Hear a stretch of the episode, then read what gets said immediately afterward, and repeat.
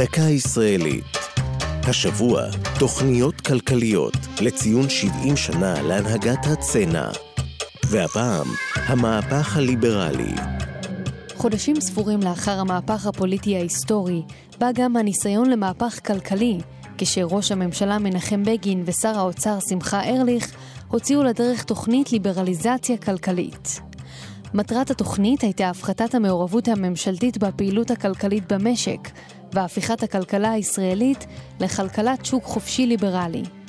כך בוטל חלק מהתמיכה הכספית הממשלתית, בעיקר למצרכי היסוד, תמיכה שהייתה עד אז חלק בלתי נפרד מן הכלכלה.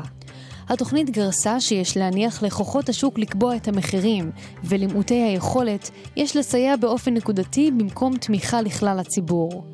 עיקר הליברליזציה היה בתחום מטבע החוץ. רוב ההגבלות עליו, כמו מס נסיעות ואיסור פתיחת חשבונות בחו"ל, בוטלו. על פי שר האוצר ארליך, התוכנית הייתה אמורה להפוך את ישראל לשוויץ של המזרח התיכון, אבל המציאות הייתה אחרת.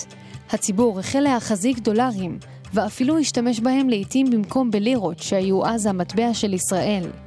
התוצאה הייתה הקטנת הביקוש לכסף, והחרפה ניכרת באינפלציה, ואלה הכניסו את המשק לסחרור. בחודש נובמבר 79, כשהאינפלציה עמדה על כ-100%, נאלץ ארליך להתפטר מתפקידו כשר האוצר.